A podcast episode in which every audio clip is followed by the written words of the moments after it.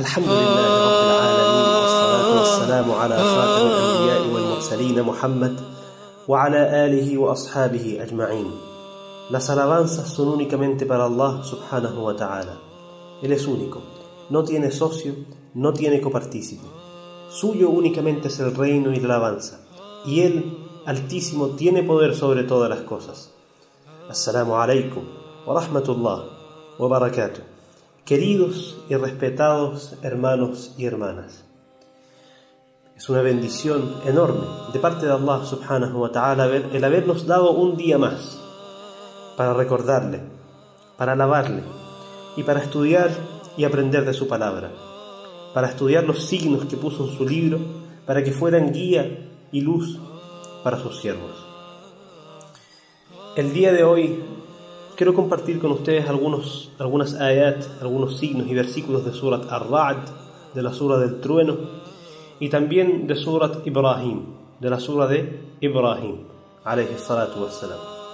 Dijo Allah subhanahu wa ta'ala en la Sura de Ar-Ra'd, del Trueno, que es una Sura donde Allah subhanahu wa ta'ala habla mucho sobre su poder, sobre sus signos y sobre su unicidad. Dijo Allah subhanahu wa ta'ala: Alif, Lam, Ra. Estos son los ayat del libro, los signos del libro que te fue revelado por tu Señor, aunque la mayoría de la gente no crea. Allah es quien elevó a los cielos 5 columnas que pudieran ver. Luego se estableció sobre el trono. Sometió al sol y a la luna, haciendo que cada uno recorriera por un plazo prefijado. Él decreta todos los asuntos y explica detalladamente sus signos para que tengan certeza de que ante Él comparecerán. Él fue quien extendió la tierra, dispuso en ella montañas firmes y ríos. A los frutos los creó en pares. Allah hace que la noche suceda al día. En esto hay señales para quienes recapacitan. Subhanallah. El ser humano tiene que recapacitar en todas estas cosas, en la creación de los cielos, de la tierra, en el sistema del día y la noche, y cómo Allah subhanahu wa ta'ala hace que roten y no sea siempre día o siempre noche, en cómo Allah subhanahu wa ta'ala creó todo lo que existe para nosotros. Subhanallah, cada una de estas cosas es un milagro en sí, pero subhanallah, estamos tan acostumbrados a verlo que es de lo más normal para nosotros. Sin embargo, si nos ponemos a pensar qué pasa si nosotros tuviéramos que crear eso, al final entrarían todas estas cosas dentro de lo sobrenatural. Subhanallah al-azim. Luego dijo Allah subhanahu wa ta'ala: en la tierra hay regiones colindantes. وفي الأرض قطع متجاورات وجنات من أعناب وزرع ونخيل صنوان وغير صنوان يسقى بماء واحد ونفضل بعضها على بعض في الأكل إن في ذلك لآيات لقوم يتفكرون. En la tierra hay regiones colindantes, tierras colindantes, cuyos terrenos son variados. En ellos hay huertos de vides, cierto, de uvas, viñedos, cultivos de cereales, palmeras de un solo tronco, de varios. Todo esto es regado por una misma agua. Aunque dispusimos que tuvieran mejor sabor que otras, es decir, unas tienen diferentes sabores que otras, a pesar de que es la misma tierra, la misma agua. Subhanallah, en esto hay signos para quienes reflexionas. Si te asombras tú, oh Muhammad, más asombroso aún es que digan, es decir, los incrédulos: ¿acaso cuando seamos reducidos a polvo y tierra seremos resucitados? Ellos no creen en su Señor. Serán arriados con argollas en los cuellos y serán los moradores del infierno, donde sufrirán por toda la eternidad. Subhanallah. Los signos que Allah subhanahu wa ta'ala puso para nosotros son, sin duda, todos estos signos: la creación de los cielos y la tierra, la creación de la tierra en que vivimos, el día y la noche, la creación del sol y de la luna, la creación de las frutas que comemos y lo que sale de la tierra para nosotros, con su diversidad. Todo esto es señal clara del gran poder de Allah subhanahu wa ta'ala. Cómo Allah subhanahu wa ta'ala, con tal poder, con tal magnitud, con tal sabiduría, ¿No les será posible resucitarnos a nosotros después de esta vida y juzgarnos por nuestras obras y darle a cada uno lo que merece según haya hecho? A quien haya hecho bien, y a quien haya hecho el mal, dice Allah subhanahu wa ta'ala en otra sura.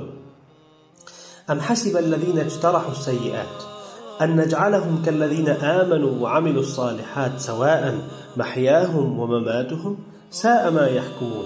¿Acaso piensa la gente que hizo el mal en esta vida que los haremos igual a la gente que hizo el bien, tanto en esta vida como en la otra? ¡Qué mal es lo que piensan! Subhanallah.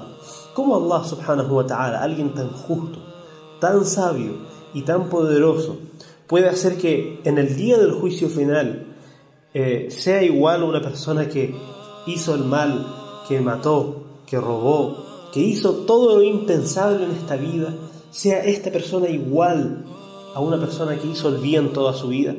Eso es algo que Allah subhanahu wa ta'ala no acepta y que no va con la justicia de Allah subhanahu wa ta'ala.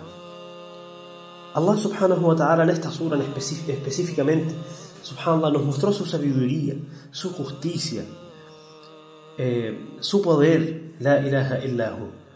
Por eso es un error tremendo y una injusticia tremenda pensar que Allah subhanahu wa ta'ala no hará justicia después de esta vida.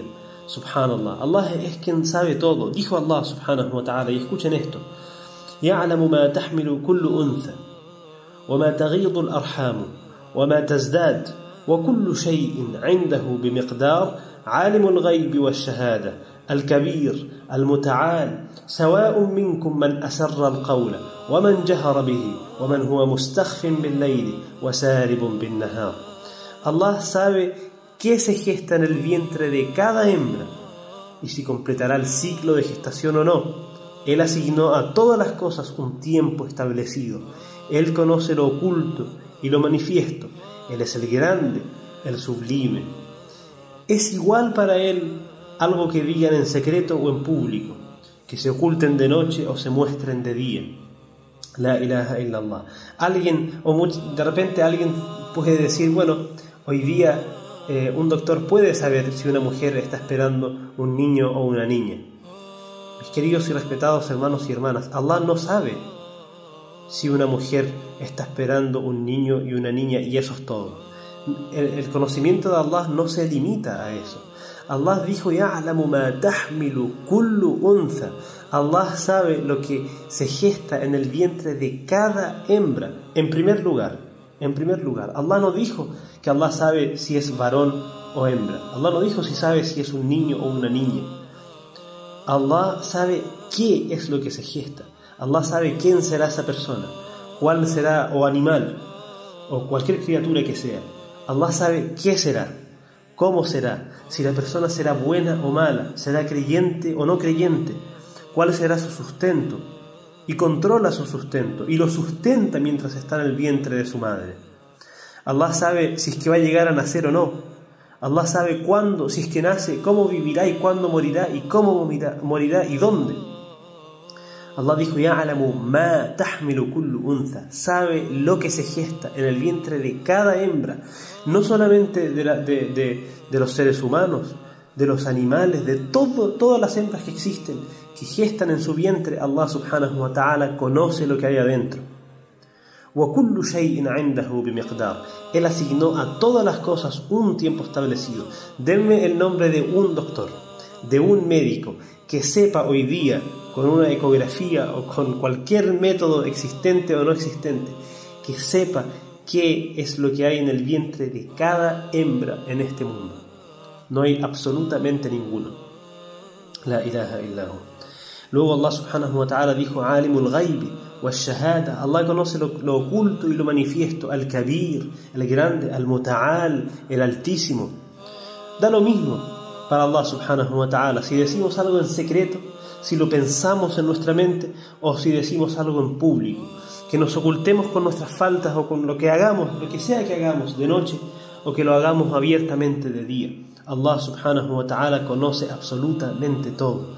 Dijo Allah subhanahu wa ta'ala: lahu mu'aqqibatun min bayni yadayhi wa min khalfihi yahfazunahu min amrillah inna allaha la yughayyiru ma biqaumin hatta yughayyiru ma bi anfusihim وإذا أراد الله بقوم سوءا فلا مرد له وما له من دونه من وال. Dijo Allah subhanahu wa ta'ala, él, el ser humano, tiene ángeles guardianes por delante y por detrás, que lo protegen por orden de Allah. Sepan que Allah no cambia la condición de un pueblo hasta que ellos no cambien lo que hay en sí mismos. Pero si Allah decreta el castigo para un pueblo, no existe nada que lo pueda impedir y no encontrarán fuera de él protector alguno. Subhanallah, la ilaha illallah. Wallahi, esta sura en especial es una sura que nos abre los ojos al poder de Allah subhanahu wa ta'ala, a la sabiduría de Allah, a la justicia eterna y incomparable de Allah subhanahu wa ta'ala. La ilaha illallah. Es muy importante, wallahi, que leamos el Corán, que analicemos y meditemos el Corán, para que este Corán sea quien nos haga conocer a Allah subhanahu wa ta'ala. No hay nada, ningún método para conocer a nuestro Señor mejor que leer su palabra, la que proviene de él. La ilaha illahu. ¿Hay alguien que nos pueda dar a conocer a Allah mejor que sí mismo, mejor que él mismo? La ilaha illallah. Por eso es muy importante que analicemos y reflexionemos este sagrado libro. Para finalizar el día de hoy, quiero compartir con ustedes algunos versículos, algunas ayas de la sura de Ibrahim, y estas ayas son en concreto algunas súplicas que hizo Ibrahim alayhi salatu wassalam durante su vida, y especialmente cuando dejó a su hijo Ismail en una tierra árida, lo que hoy día se conoce como la ciudad de Meca. En ese momento no había absolutamente nada, ni ciudad ni Meca. Dijo Ibrahim alayhi salatu wassalam, y comenzó su súplica con esto,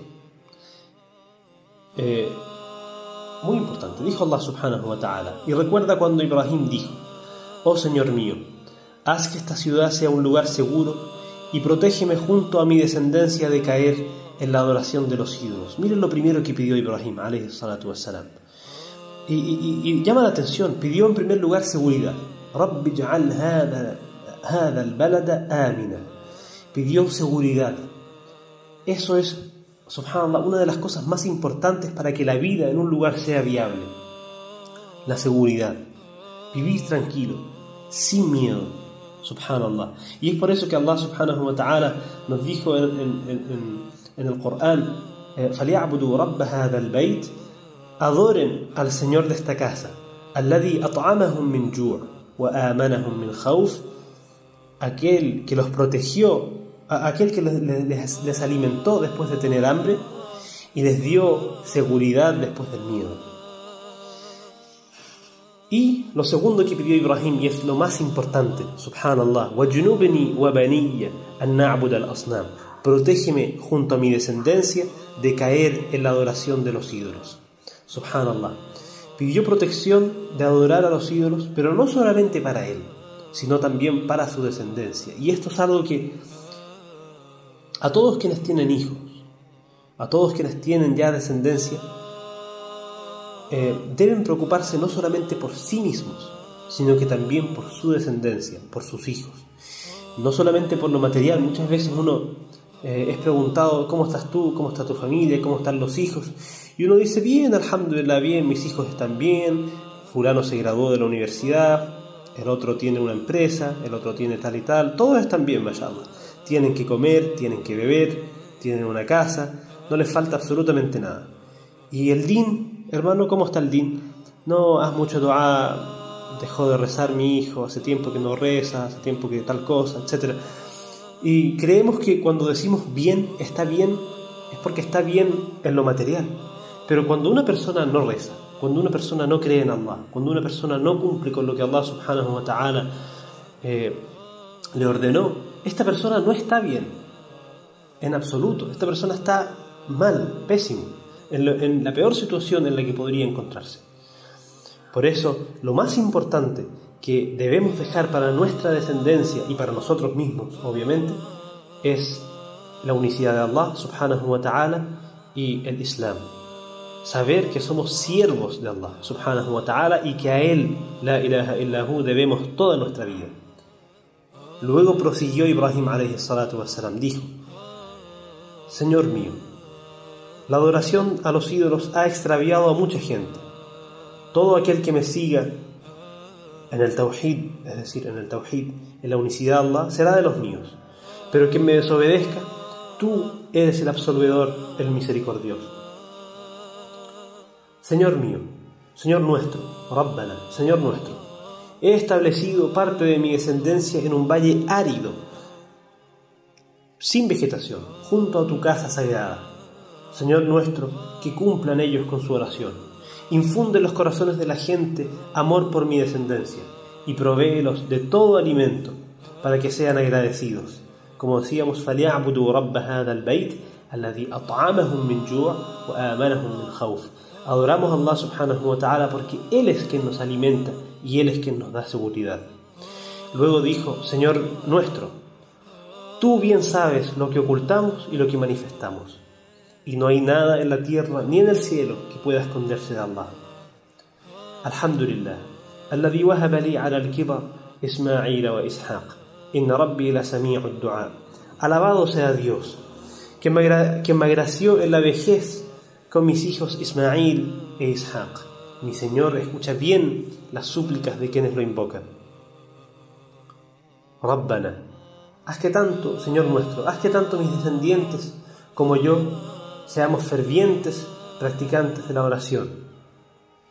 Oh Señor nuestro, concédeme esta súplica. Rabbi ij'alni muqima as-salati wa min dhurriyyati rabbana wa taqabbal du'a. Y luego dijo, oh Señor nuestro, Rabbana, ighfirli wa liwalidayya wa lilmu'minina yawma yaqumul hisab. Señor nuestro, perdóname, así como a mis padres y a todos los creyentes, el día que se celebre el juicio. Subhanallah, estas fueron algunas de las súplicas de Ibrahim alayhi salatu wassalam que tenemos que seguir y pedirle a Allah subhanahu wa ta'ala, tal como le pidió Ibrahim y tal como le pidió Muhammad y tal como le pidieron sus mensajeros.